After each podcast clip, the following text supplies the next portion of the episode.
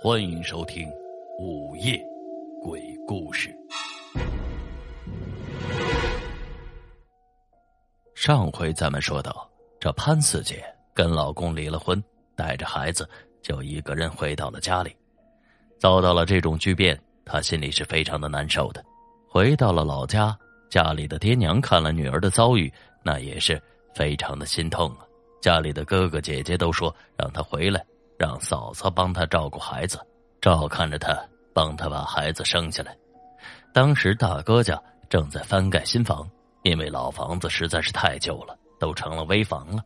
新房也才刚刚的盖了一半。大哥能说这种话，潘四姐的心里是非常的感激的。虽然感动，但是潘四姐知道这家里的情况。回到老家，住房紧张不说，真的要让嫂子照顾自己。潘四姐也过意不去，刚好这村子里有几间空的库房，就腾了出来，收拾收拾，住人还算可以的。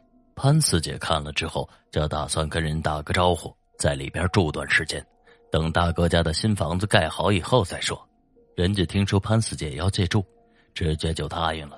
反正那房子空着也是空着，都是乡里乡亲的，直接住就行。然后潘四姐就搬了进去。房子收拾的还很利索，还弄了台电视机、两个大衣柜。房主也很善良，还给弄了一条看门狗，个头还不小，直接就给拴在了门口。潘四姐心里是一阵感激，当时就住下了。打小这潘四姐就吃惯了苦，也没觉得这样有什么问题。潘四姐的母亲每天就按时送饭，然后陪着娘俩就聊聊天，说说话。潘四姐原本是一直住的挺好的，直到那天晚上。那天晚上，母亲刚走，外面就下起了大雨。那雨下的非常的急，就跟瓢泼的一样。潘四姐也把狗牵了进来，然后就关上了大门，又收拾了收拾。这天色就黑了，潘四姐就哄着闺女睡觉。这闺女一直睡不安稳，总是。睡一会儿就醒过来，醒过来以后就盯着门口看，目不转睛，直勾勾的。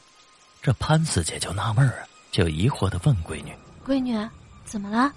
怎么不睡觉？”啊她问完了之后，这孩子也不说话，就盯着大门看的累了，闭眼又睡，醒了又接着看，反反复复的不知道多少次，一直就折腾到了后半夜。潘四姐。心里就知道了不对劲了，他发现每次女儿醒来盯着门口看的时候，那条在门口的土狗也盯着门口看，俩耳朵就那么直愣愣的支棱着，俩眼睛跟女儿一样，一动不动的，死死的就盯着那扇门。过了一会儿，闺女跟土狗几乎是同时低头就继续的睡，翻过来覆过去的。好几次都是这样，潘四姐当时就觉得反常了，伸手就把屋子里的灯给打开了。一看已经是凌晨四点多钟了，这个时候女儿又醒了，她扭头往门口一看，那条狗也醒了，抬起脑袋支棱着耳朵，就死死的盯着门口。可是这一次就不太一样了，潘四姐就非常的清晰的听见了。那条大狗忽然就发出了低沉的呜呜声。再瞧闺女，小姑娘这会儿是想哭不敢哭，特别委屈、特别恐惧的表情。潘四姐当时就急了，就急忙的问：“闺女，怎么了？”结果，这小姑娘奶声奶气的就说了一句，让潘四姐全身汗毛瞬间。就立起来的话，妈妈，刚才人想开门，手从外面伸进来了，你没看见吗？就这一句话，让潘四姐毛骨悚然，当时就觉得全身像是过电一样。